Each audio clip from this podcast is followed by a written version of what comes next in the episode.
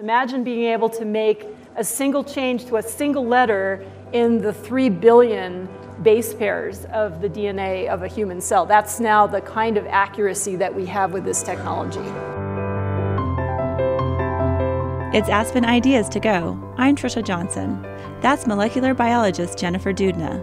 She's describing the revolutionary gene editing technique CRISPR. Doudna helped develop the technology.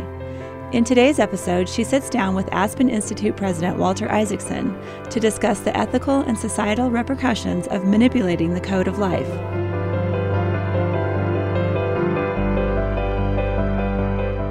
Aspen Ideas to Go is a weekly show that brings you compelling talks from the Aspen Ideas Festival and other programs presented by the Aspen Institute. The Institute is a nonpartisan forum for values based leadership and the exchange of ideas.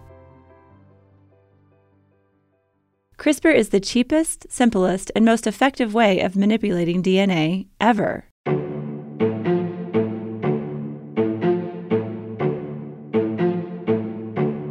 It has the power to give us the cure to HIV, genetic diseases, and some cancers. It could even help address the world's hunger crisis. But it may result in unforeseen consequences. The technology could lead to intentionally mutating embryos to create, quote, better humans. In her work at UC Berkeley, Jennifer Doudna researches RNA molecules, a single strand chemical cousin to DNA. This work, in 2012, led to the release of a publication showing RNA molecules control the expression of genetic information. The finding led to insights on CRISPR. In 2015, Doudna called for a worldwide moratorium on CRISPR, the technology she helped create. In today's show, she talks with Walter Isaacson about the technological developments in gene editing and the unthinkable power to control evolution. Here's Isaacson. Watson, who uh, first did the structure, was uh, Francis Crick of the double helix of DNA. And among the great things he did is, like Jennifer, he wrote a book about how he got there. And I think when you were 12 years old, your dad put that book by your bedside. So let's start there. Uh, yeah, that story really was, for me, I think, the beginning of my interest in molecular science. My dad was a professor at the University of Hawaii, not in science. In fact, nobody in my family was a scientist. My father uh, was a, somebody who liked to troll around in, in old uh, used bookstores and things like that. He found this kind of dog eared copy of the double helix, threw it on my bed, and uh, when I read it, I realized that this was a story, it was kind of a detective novel in a way, but it was actually real life. It was real science. It was how you could figure out the structure of a molecule by doing investigative experiments. And from that moment on, I really thought that was the kind of thing I wanted to do in the future. And there's a wonderful scene in there where Francis Crick wings into the Eagle Pub, I think is the way they describe it, and say, I have discovered the secret of life. Explain what he discovered. Yeah, so he discovered the structure of the DNA double helix. So, DNA is the code of life, it's the molecule that holds all the information in cells that tell cells how to grow and divide and become an organism or tissue or whatever. And they had discovered that it looks like literally two ribbons wrapped around each other, sort of a double helical structure. Why was that important? Well, it really mattered because it explained a lot of things about inheritance. It explained the way that information can be stored chemically in the cell and copied faithfully from generation to generation because each strand of this double helix encodes, includes a set of letters of the DNA code that each pair with another letter on the other strand. And so it, it was a very beautiful way to explain a lot of questions that scientists had up until that point.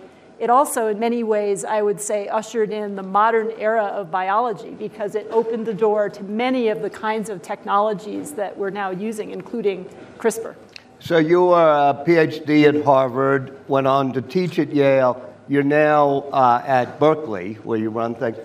What you're famous for before CRISPR was understanding uh, the structure of RNA, uh, which is, I guess, the way DNA expresses itself in the human or any organism. Explain your RNA research, because that's before you even came to the notion of CRISPR, right?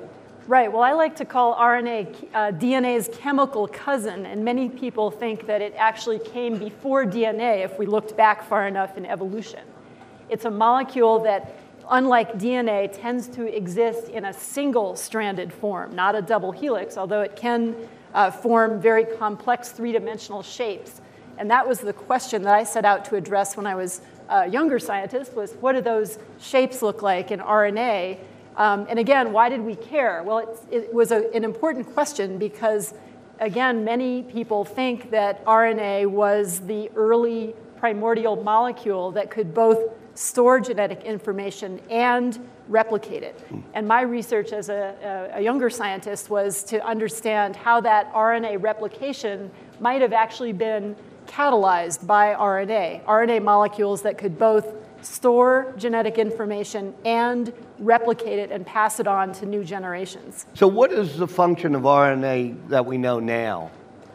Well, lots of things. So, one of the fascinating things that's happened over the last two, decades or so in biology is that we've appreciated that RNA is not, uh, you know, when I was uh, learning biology originally, we sort of thought RNA was kind of a boring molecule. It was kind of the intermediary between DNA, which held the, the, the secret of life in a way, and protein molecules that conduct all the activities in cells. And we now understand that RNA molecules do lots and lots of things to control the way that genetic information is deployed in cells. And that's really what I've been interested in studying over my career is how that kind of regulation works by RNA. And in fact, that was how we got into working on CRISPR. But when you say DNA is expressed in cells, which means expressed in who we are, to what extent, what sort of things are determined by our DNA and what sort of things are sort of just sort of guided by our DNA but aren't completely determined by it? That's the $64,000 question. yeah. and we're not paying you that much, but you can attempt it. Well, so, you know, DNA, uh, you know, people have been trying to understand uh, the code and, and what, what's in the DNA, what are all the genes that make up a human being, for example.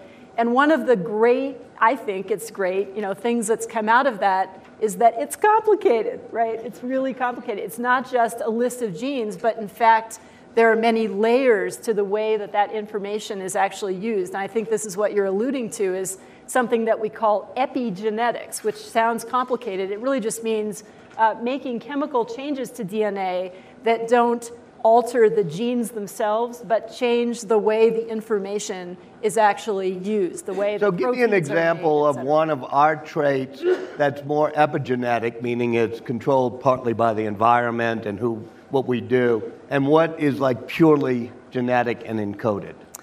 Well, it's hard to give you a specific answer, but many people think that traits like uh, things to do even with our personalities, uh, how we interact with our environment, things that are more, you know, it's very hard to put our finger on a particular gene that's responsible for intelligence, for example, that a lot of that is really a consequence not just of the genes in our DNA, but the way those genes are actually used. Mm-hmm. Which is epigenetic. But things like uh, particular diseases or maybe even childhood obesity is more Could genetically be. determined. That's what people think, yeah. yeah. Yep. So you're doing RNA and you get the structure of it, the atomic structure, it's pretty cool.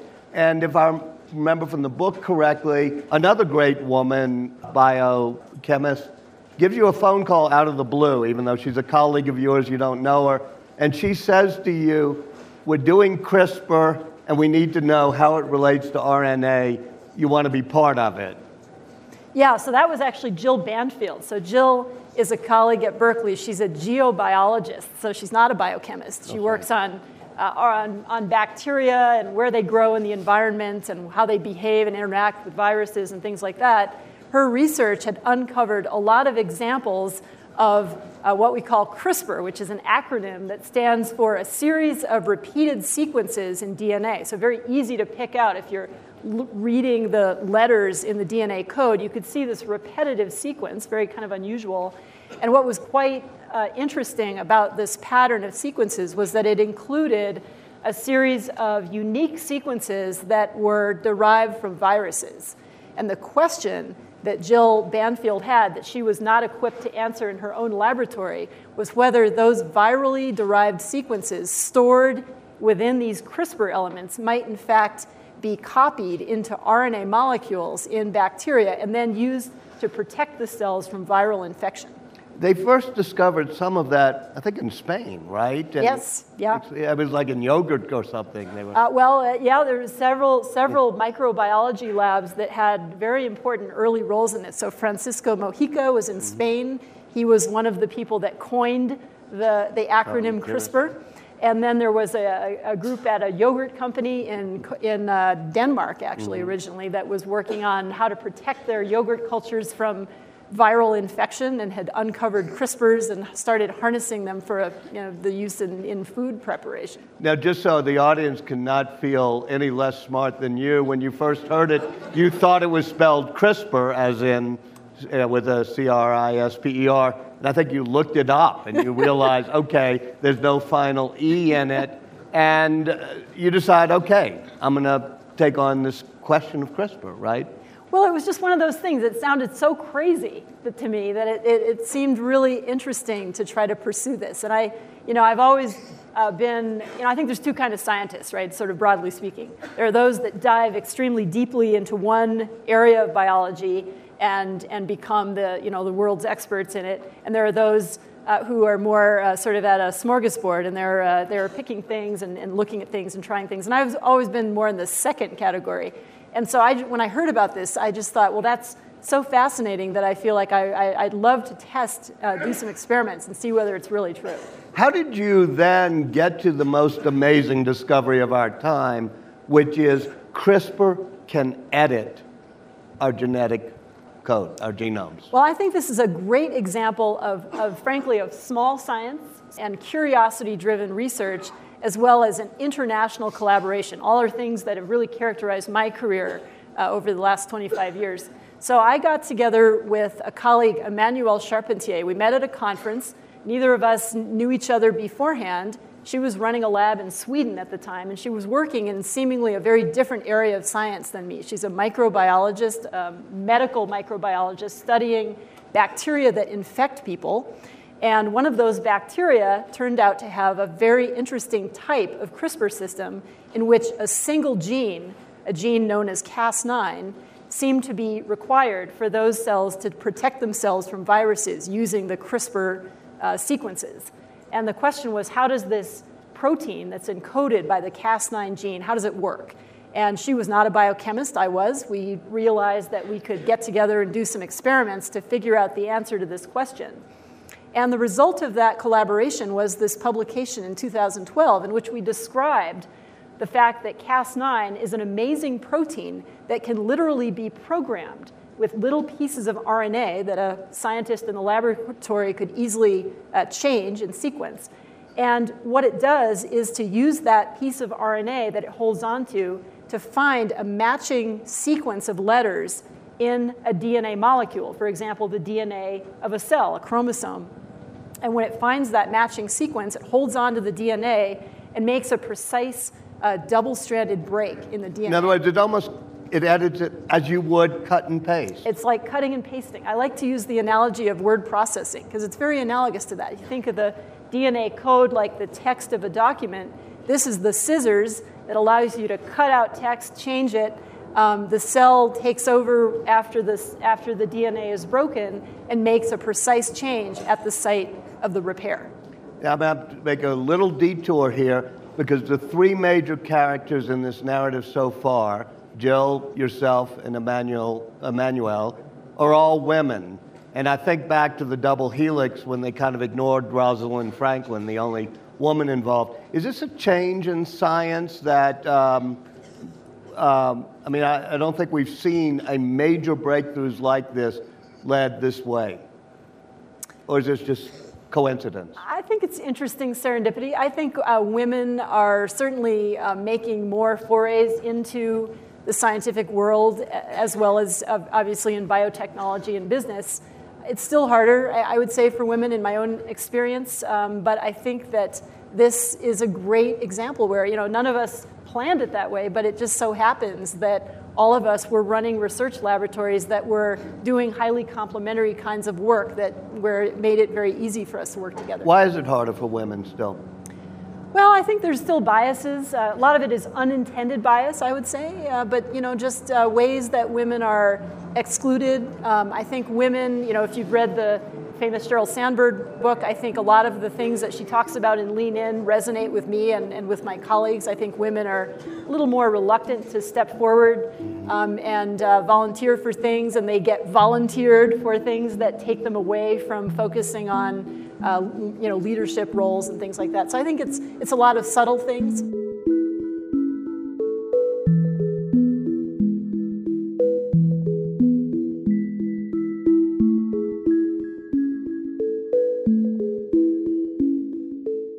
You're listening to Aspen Ideas to Go. On the show today, Crack in Creation, featuring biochemist Jennifer Doudna and Walter Isaacson. Find Aspen Ideas to Go on Apple Podcasts, NPR One, Google Play, and SiriusXM's Insight Channel. That's Channel 121. Our episodes cover need to know issues and introduce you to new ideas and different perspectives. Subscribe today on Apple Podcasts. Now, back to the show.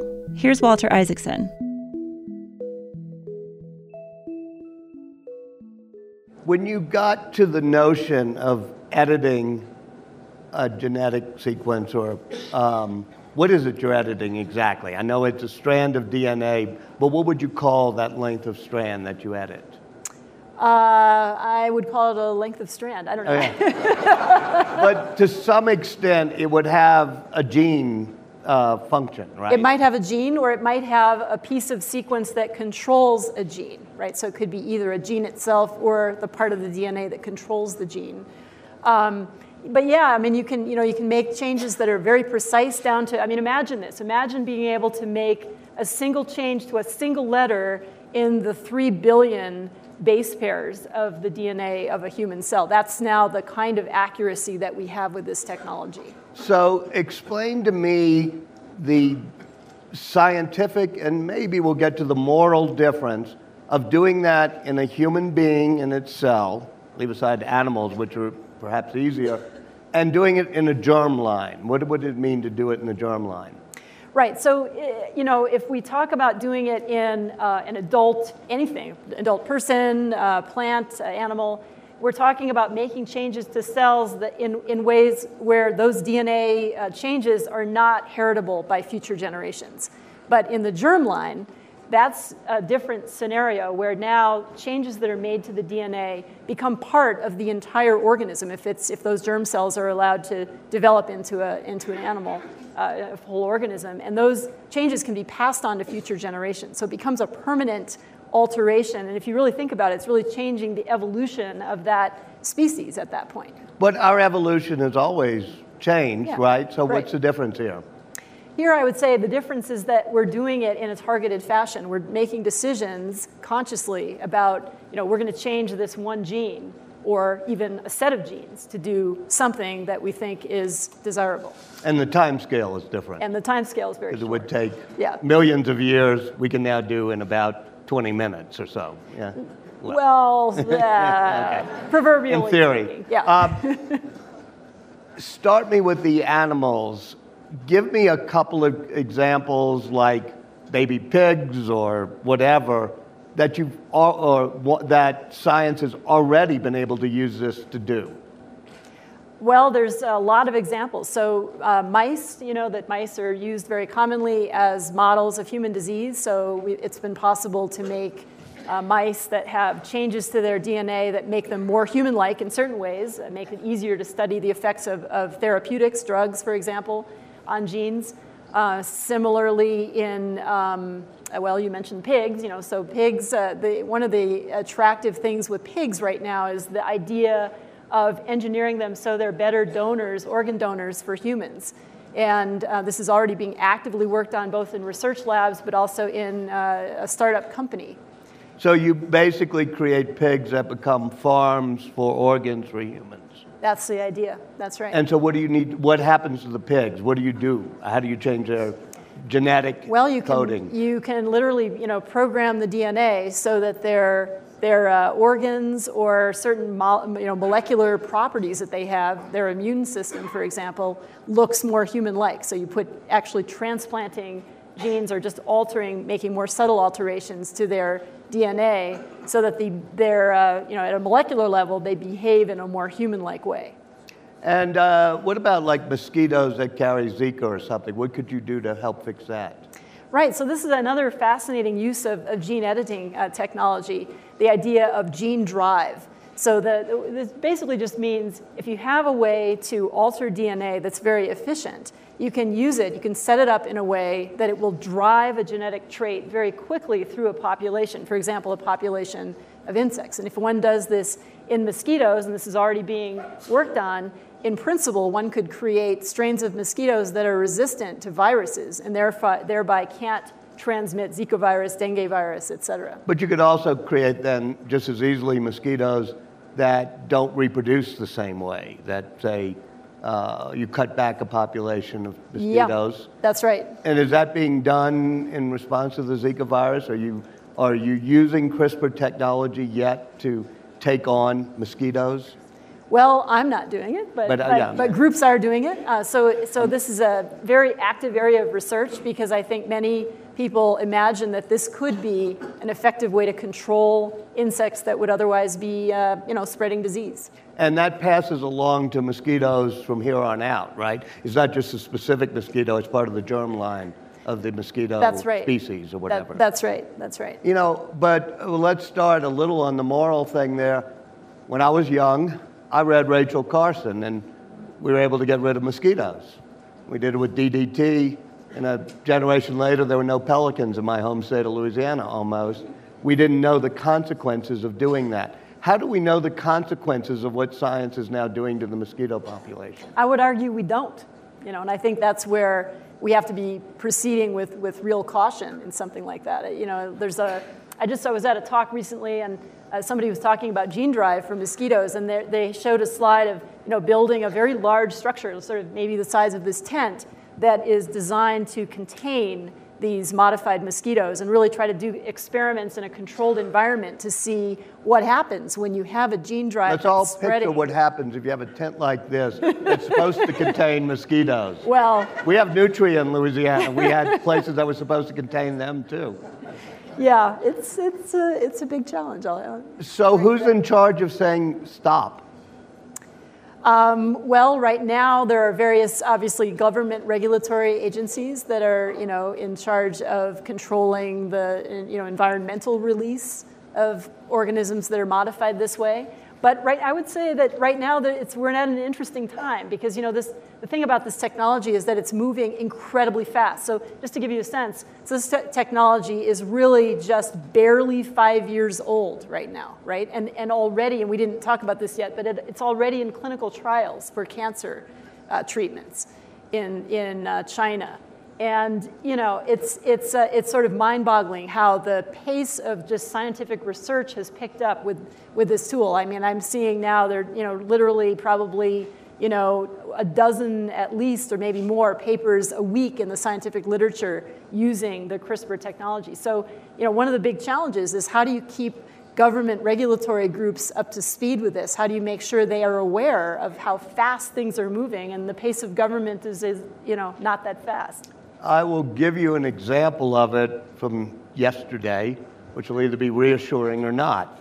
Um, I guess I could say this. Tom Price, the Secretary of Health and Human Services, as you know, was here on the stage.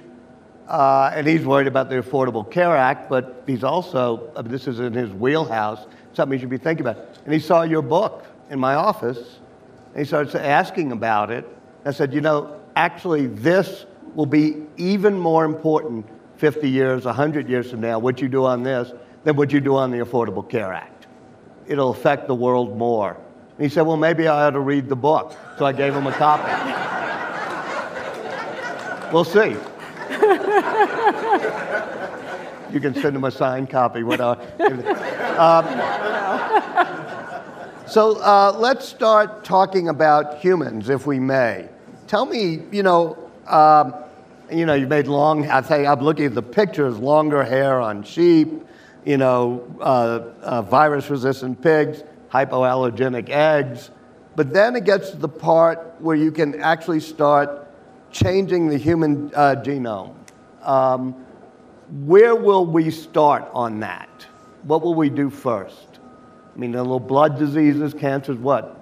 Yeah, so I think you know the the things that the kinds of treatments that really are the focus right now of research are not first of all not in the germline, right? So we're really talking about what we call somatic cell changes, changes to adults or kids, but not that not those that would become uh, heritable.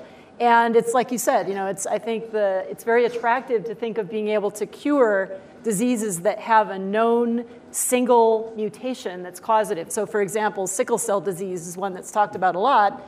It's uh, attractive for a treatment like this because it's in the blood, so it's possible to take blood stem cells from a patient, do the editing outside the body, and then replace the correctly edited cells to, so they repopulate the, the blood supply.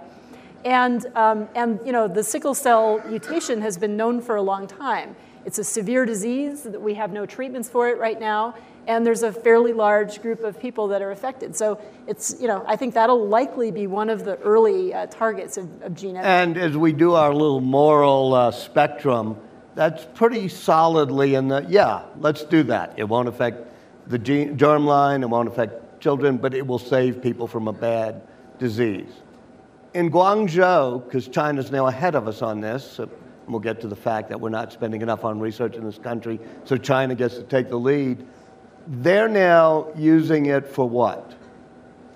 Well, they're, uh, I, I, think you might be referring to using it to, in embryos, right? Correct. Yeah. And uh, you know, they're actually in China have been working on asking the question: Does this technology work in uh, developing human embryos? Could we actually imagine someday using it to, you know, maybe we want to correct the sickle cell mutation, but we want to do it not in someone who already has this disease as an adult, but we want to do it at the stage of embryogenesis. And so the first paper, and now there's several actually published, uh, that was about this topic was, was published in the spring of 2015 using non viable human embryos. And it really sparked, you know, it attracted a huge amount of attention because I think it really brought to the forefront the idea that, you know, this technology is really on our doorstep and we have to make a decision as a society. Are we going to proceed with this kind of, of uh, And when you say the embryos, it meant that it would be all future generations would have this fix. If, if those embryos were uh, to be implanted, if they were viable and implanted, uh, then in principle, yes. And the fact that they were non-viable was just a small choice. You could, they could have chosen to use viable ones. Correct. Yeah. So yeah. this is ready to go. Well, mm, eh, you know. I mean, in the next five to ten years. I, I, certainly think in that period of time, yes. Yeah. Yeah. yeah. So, um, what type of things could, if you were thinking of doing it, what would be the things that you would say, I want to apply it to this? In, in embryos? Yeah. I personally am not ready to go there yet, I have to say. I think that, you know, first of all, I think that uh, there needs to be a broad, what we call sort of a broad societal consensus about whether that type of use of gene editing should proceed. And there obviously hasn't been the opportunity. So if you knew that somebody genetically, an embryo, was going to get a fatal blood disease, you would not fix it? I would advise um, other approaches. I think today. I think I think the use of, of it in somatic in a somatic cell kind of application should happen first, and um, you know partly for safety reasons, but really, frankly, also to to you know give us us all of us time to grapple with this, this issue. Are we going to start editing the germline? Because honestly, once that begins, I think it'll be very hard to stop it. It'll be very hard to say, I'm going to do this thing, but not that thing. Because everybody's feelings about this, I think, will be, be different. And who decides? Who pays for it? You know, there's a lot but you say we should, we, the responsible people, should pause, put a moratorium, not do it till we grapple. Um, your co-author, uh, Sam Sternberg, right? I think was a graduate student of yours. Yes. Yeah. And so a woman, I assume it's a woman by the pseudonym named Christina, who's a, I assume, an entrepreneur type. This is very recently. Yeah. Comes to him and says, let's do it. And she's not, she's trying to commercialize this. And she would, I assume, make all of our children taller and smarter. And ha- I mean, it's pretty easy to do. Um, let's take a specific example that you could do with the gene, which I think is have uh, stronger bones. That's a pretty simple genetic thing, right? Or bigger muscles. Bigger muscles. Two things that people might want to say I want all my kids and kids' kids to have stronger bones and bigger muscles. And that's scientifically conceivable because those are truly things you can find on the genome that you could change, right? Right. I want to make sure I have the science right. Yeah. So Christina goes to your partner and says, let's market this. What, Yeah. you- what happened? That's a true, and by the way, that's a true story. And you That won't kind of- give us her last name? That blew my mind. oh, do you, do you want her last name? Yeah. We'll talk later. Just tell the camera. I actually think it's, well, I'm not going to go there, but this is something that ought to be talked about more. If there are Silicon Valley entrepreneurs trying to hire you and your graduate students to market this to make people's kids have stronger bones or bigger muscles, there probably should be more publicity. To my knowledge, that isn't happening today, but, but, but that doesn't mean it won't in the future. I certainly am aware wait, what people happened? that She are. came to Sam, right? Well, this person really came to, to my student, yes, and, and, and said that she wanted, she said she herself wanted to have the first CRISPR baby and that she wanted to commercialize the technology, create a company that would offer this service to parents and allow them a, you know, kind of a menu of, of options. And wow, we were really uh, uh, pretty shocked at the time, uh, Sam and I. Uh, not, not so much now, given all that's gone on, but you know, I think it really does illustrate a couple of important points. I think you're bringing up this idea that you know there's a whole commercial aspect to all of this that is um, something that I think people are, you know, we're all sort of grappling with. And secondly, uh, you know, it really does get to the moral and ethical uh, challenges around this technology. She, Christina, could not do that today in the United States, right? It would not be possible for her to do that. But could she do it in certain other parts of the world? Potentially, yes. Will you So- suspect that Christina, or some Christina like that, is now in Guangzhou, China, trying to make that deal? Let's just say I wouldn't be surprised if I were told that were true. So, people in the United States who are wealthy enough and have the feeling they could go this far in the moral spectrum could, in theory, go to a company in the foreseeable future, say five to 10 years, and say, here's the menu I want on my baby. I think it could happen, yes.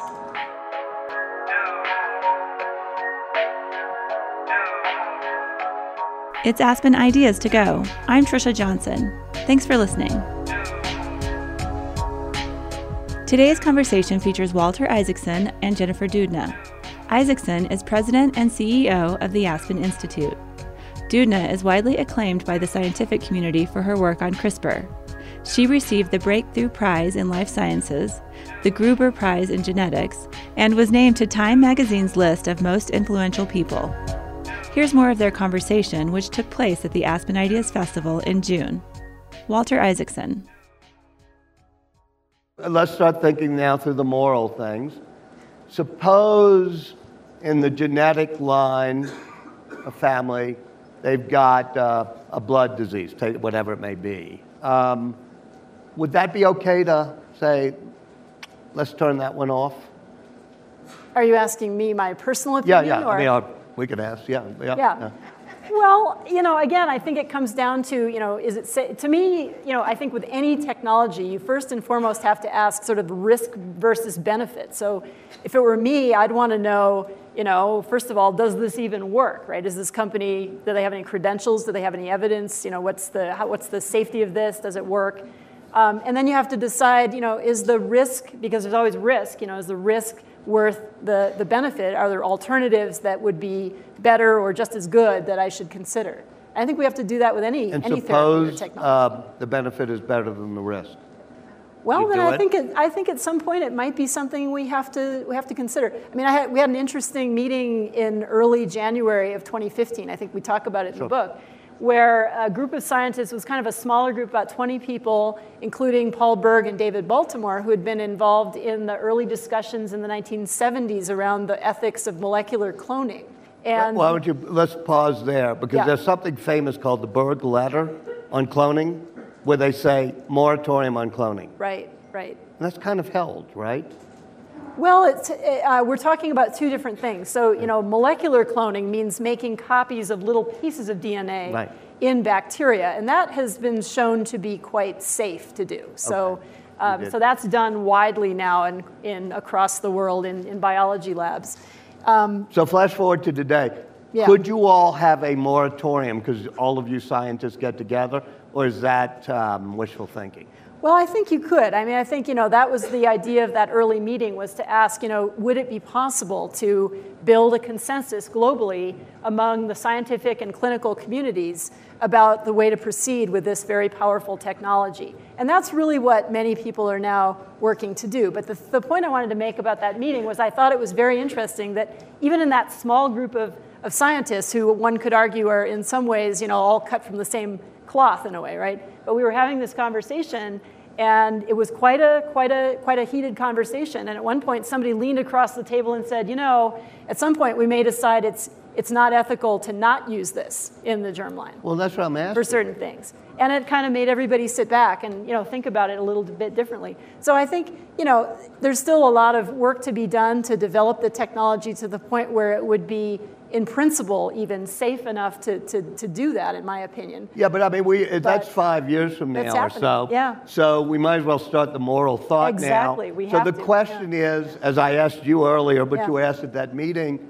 wouldn't that be immoral to say to a family your kid has this genetic easily marked trait that's going to yeah. uh, blood disorder not to fix it right if there was no other treatment yeah. and the treatment was okay, but let's go down the spectrum. Safe? Suppose the kid is going to be born deaf. Would you fix that? That gets into a very interesting realm because I've had a number of conversations with people in that community. Many of them actually feel that, uh, that deafness for them is not a defect that they would fix. So suppose you had so. two parents, both deaf, and from genetic reasons, and they felt it was not a defect, and they were about to have a child that was not deaf. Could they ask to fix it so their child would be deaf? Whoa. By the way, Michael Sandel asked that question in his class. I didn't. well, right. I mean, this gets into the realm of who decides, right? Who, who decides? Should the parents decide? Should they be told they can't do that? If they want to do it, should they be told they can do it, but only if they want to pay for it? It's, I think these are tricky issues. But if it's going to go down the germ line, it's not their deci- just their decision. And their child doesn't have a voice, but one has to think of the interests of the child exactly. too, right? Yeah. So uh, as you go through the spectrum of things you could do, um, certainly, as we said, bone mass, muscle, perhaps even height, to some extent uh, other trades. Where, where is there some moral line, or is this just some big old slippery slope? I think that's that's the question, right? Mm. Is really that we're that we're all grappling with. Where is there a line, and if there is, where is it? I, I, think it's hard, honestly, to you know you look at what's happened in in vitro fertilization over over the last you know couple of decades. I mean, I'm old enough to remember before and after, right? And you know there was a lot of controversy when in vitro fertilization first became available, right? A lot of people said, well, that seems, that seems wrong somehow. I remember my own parents saying, you know, this, that seems wrong, you know, test tube babies, that seems really wrong. And then, you know, as there was obviously demand for it from infertile couples, and it was shown over time to be apparently uh, safe to do, um, you know, it's become accepted, at least largely, and now, you know, if you go to different in vitro fertilization clinics in different states, they offer different things. So some will offer the, the possibility for parents to select the sex of their child, some don't, right? So some do and some don't. It's a very funny thing, you know, some, and there's the regulation around this is a bit nebulous. So will that happen also with gene editing? Uh, it could. I don't know. When you say you're trying to pull together a consensus on it, did you bring in the Chinese researchers from the Guangzhou lab? We did, absolutely. And what did yeah. they say? Well, they were very interesting. I mean, they, they you know, they acknowledged the, the controversy around the work they were doing, but they frankly, they were very frank, you know, very honest. They said, look, in our society, in our culture, uh, there's a very different view about human life and about early uh, embryos than sort of the Western um, Christian Judeo tradition. So it's just a, you know, it's a different culture. And I think that's, it's just something that we, we have to grapple with. I'm going to quote a sentence from your book. The argument that germline editing is somehow unnatural doesn't carry much weight with me anymore. What happened? Well, I, I, really, I described this in the book. I really found, mean, this, and this was a surprise to me actually, but I found my own attitudes about editing the germline changing over time. Um, because, you know, for, for many reasons. I guess I started thinking about the fact that uh, you know, after all, we, you know, we pick our, our, our, partners and we, we have kids, so that some level we're, you know, we're, we're affecting our, our kids just by our choice of partner. Um, actually, these days, you can, believe it or not, you can buy eggs, right? You can buy eggs, you can go to a sperm bank. I mean, you can look in a catalog and decide who do I want the father of my child to be in a, you know, from a sperm bank if you want to. Um, that's already being done. And, uh, and then, you know, there are countries like, like Israel that actually pay you know, they pay for couples to have up to two kids by in vitro fertilization if they want to, and they pay for pre-implantation genetic diagnosis to remove embryos that have uh, devastating genetic diseases associated with them. So yeah. you know, there's already a lot of you know engineering in a way that's going on, right? Yeah, so, Germany did that in the 1930s. Well. Exactly. So it's not a it's not a it's it's not a straight it's not a straightforward thing at all, you know. But but the fact is that it does go on. And I think that, you know, and I also, the other thing that happened was that, you know, here I am a biochemist and I do a lot of just, you know, I've always done very fundamental research on molecules. I don't do anything with uh, embryos or, or even with animals in my laboratory. And yet I was getting uh, contacted, and, and this happens now routinely, by patients, families, uh, parents who reach out and say, I have this disease in my family. A lot of them send pictures of their children, very you know, beautiful children and uh, they're facing a dev- devastating disease. And you know that, that hits you very, very deeply. And you start to ask, well, if this technology were available in a way that prevented that kind of suffering, why would we not want to use it?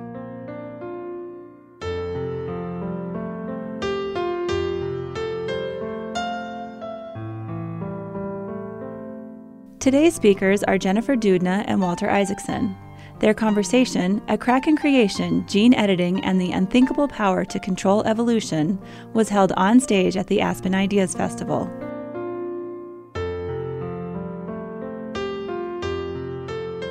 If you like today's show, check out the episode Should We Design Our Babies?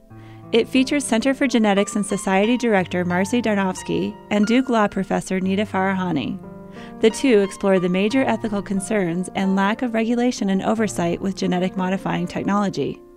Find a link to this recommended companion episode in our show notes or by searching the Aspen Ideas to Go archive on Apple Podcasts.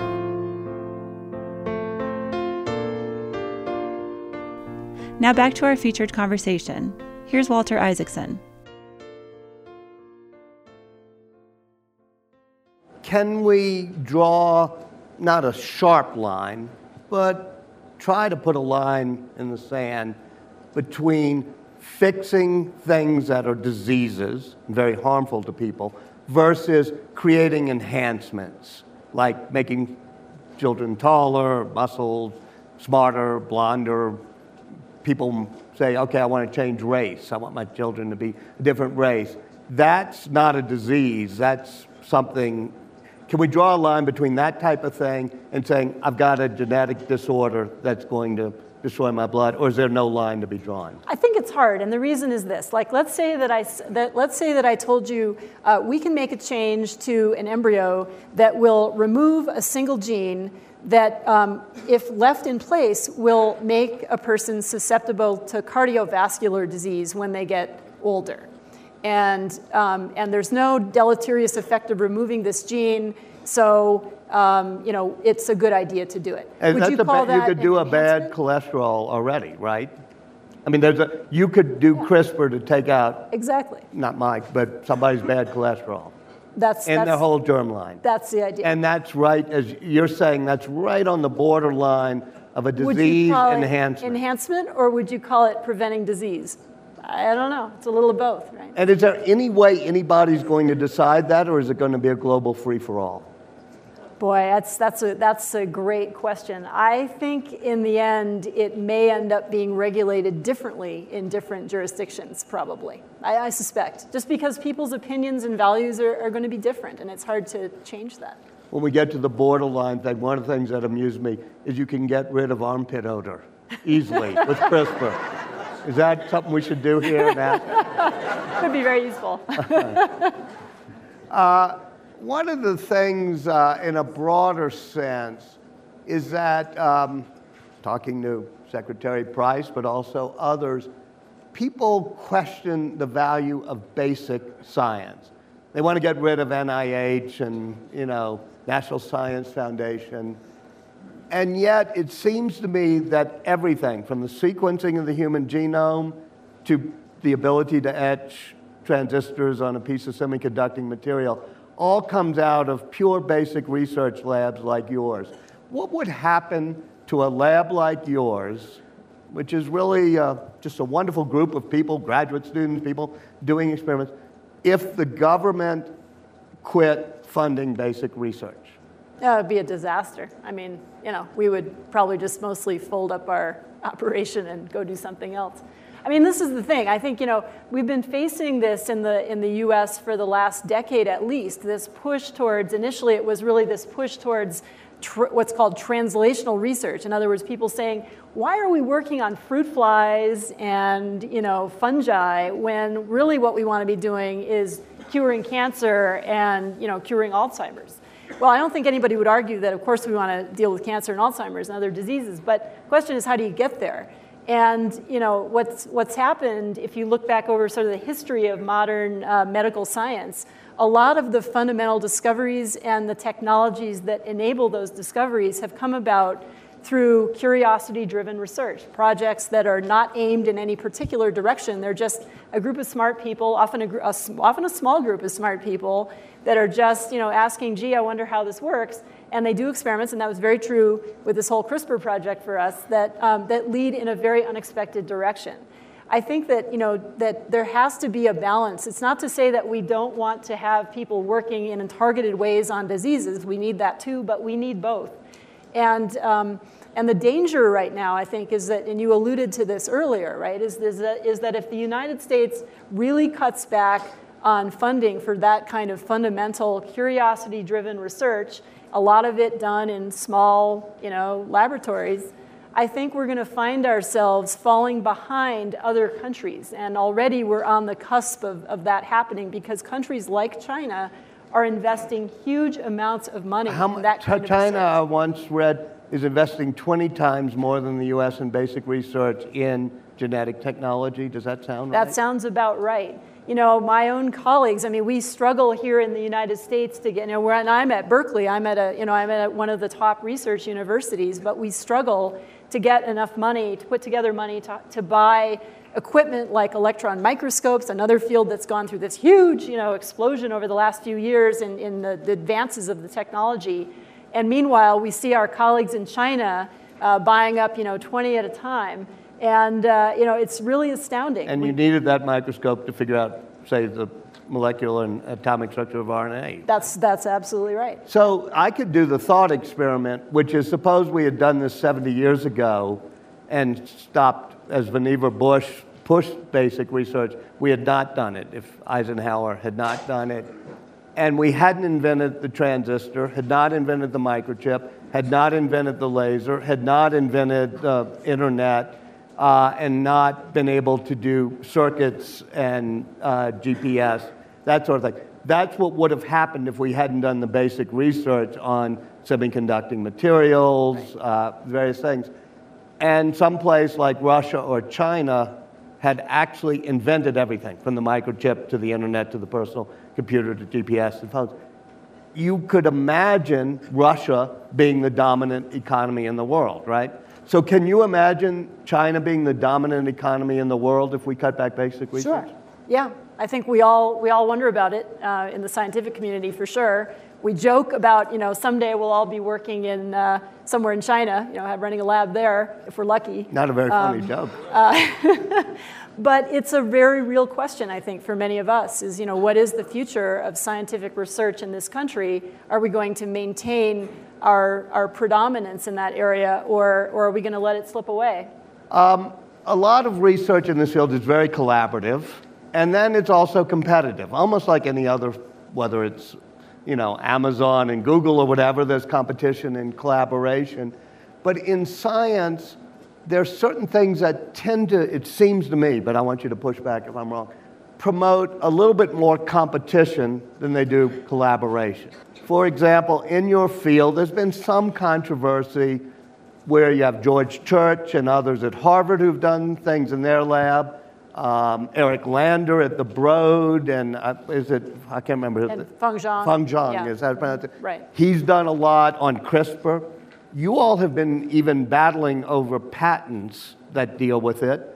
Uh, Eric wrote a piece called The Heroes of CRISPR that got a lot of criticism because it minimized your role and he was hit both for being ungenerous scientifically and also perhaps sexist. I think he got hit for it too. But part of this competition seems to me to be driven by two things. One, a patent office that needs to find something that is hard to find in science these days, like who gets the credit for this amazing thing? And secondly, a Nobel Prize committee that can only award it to three people. Does this bother you? Is this a problem in science now? I think it is a problem, definitely. I don't know how one solves this problem. I think that you know, science always has included elements of both collaboration and competition. And you need both in a way. You know, competition can be very good. It obviously spurs people on to, to do Read the double helix. It was, you know, Linus exactly. Pauling, Wilkins versus. Yeah, kind of a race. And, yeah. you know, um, and, uh, and the challenge is how to get that balance right. And I think one of the things that I think about a lot is, is uh, how to attract younger scientists into our field. I think we really want to draw in, because they're the ones, honestly, that are driving the work right now. Am I in my lab uh, actually pipetting? No, I'm sitting here talking to you, right? So, uh, but, but people in my lab are there doing it, and, um, and they're the ones that are really driving the next uh, results that'll be coming out. And so, how do we ensure that they continue to be attracted to our field and drawn into it? And I think that you know, one runs a, if there's a danger of you know, especially certain types of people feeling excluded, um, if, there, if there's a feeling of unfairness somehow, that that you know, can be very detrimental to attracting younger scientists. And same thing with prizes. You know, I think the problem with prizes is that um, you know, they, it's very difficult. And I now sit on various prize committees, as you can imagine.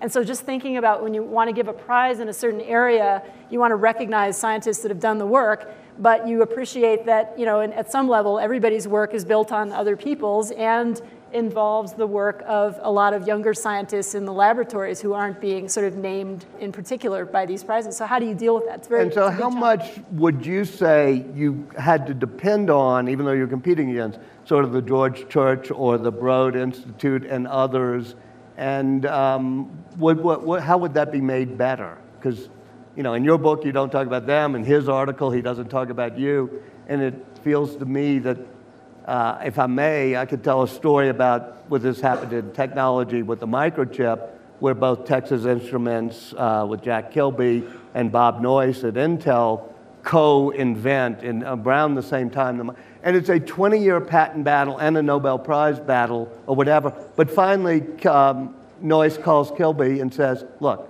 let's just share the patent. And they do. And when Kilby gets the Nobel Prize, because um, Noyce had died, he said, if Noyce were alive, he'd be standing with me here. Is there, would you like to make a phone call and sort of bring all these people together at some point? Um, well, it sounds lovely when you put it that way. of course, uh, life is life is always more more complicated. Um, you know, I, first of all, I don't I don't own any patents, and you know they're all owned by my university, and so it's my university that's making decisions about what to do with intellectual property they are the ones hiring lawyers and you know, deciding how to pursue things. And the same is true, I would imagine, at the Broad and MIT. So, you know, unfortunately, I think if, if it were up to the scientists, it might be better. But, uh, or maybe not. We I do have know. some But- lawyers but in it the is- room, so you so- don't have to keep uh, criticizing and blaming them. But it would. Uh, well, th- thank you. Let me open it up, if I may. Way in the back, first hand to be seen. I'm a recent high school graduate, 2017 from Berkeley High, actually. Um, hey, and um, so to give context for the question, one. Um, it's a context in what you were talking about with you wanting young scientists to be like interested and excited about this, but there might be concerns about fairness and things like that. That really resonated with me. Secondly, um, I'm part of a community that's been historically oppressed through the idea of genetic inferiority. Yeah. And still to this day, there's many systematic um, discriminations that we face. And so my question is, how do we make sure, and is there any way that you can encourage us to allow our compassionate evolution and our evolution of our moral conscience to evolve at the same rate as our technology? I know in your book you talk about making it equitable, making it fair, making it so that it's non-discriminatory. So why don't you end with that? Yeah. Well, I guess I guess uh, you know it's, it is a great question, and it's something I think about a lot. And I've actually been working with a group at Harvard Medical School run by a wonderful professor, Ting Wu, and um, and it's called Personal Genetics Education (PG Ed). I encourage anyone who's interested to look it up, pged.org. And um, it's a nonprofit, and what they do is they actually outreach to groups that have been traditionally excluded from genetics, you know, understanding, you know, what is genetics all about? How does it affect me personally? Um, and I think what she's doing is very important because her really her mission is to be inclusive. I think the only way we can proceed is really to have, you know, an open community of people where we invite everyone to get involved. It can't be just the elites doing something and everybody else, you know, sort of trying to figure it out and figure out how it's affecting them. I think it really has to be a societal and global effort. And I think PG Ed is doing a great job uh, of, of trying to do that outreach. In the history of science, there's been almost no examples of advances in technology and science outrunning our moral processing power to deal with them. You Could argue maybe the atom bomb, but there are few examples. This, to me, is one of the closest calls we're going to have in our lifetimes, and I'm really glad that you're part of the discussion. Thank you. Thank you, Walter.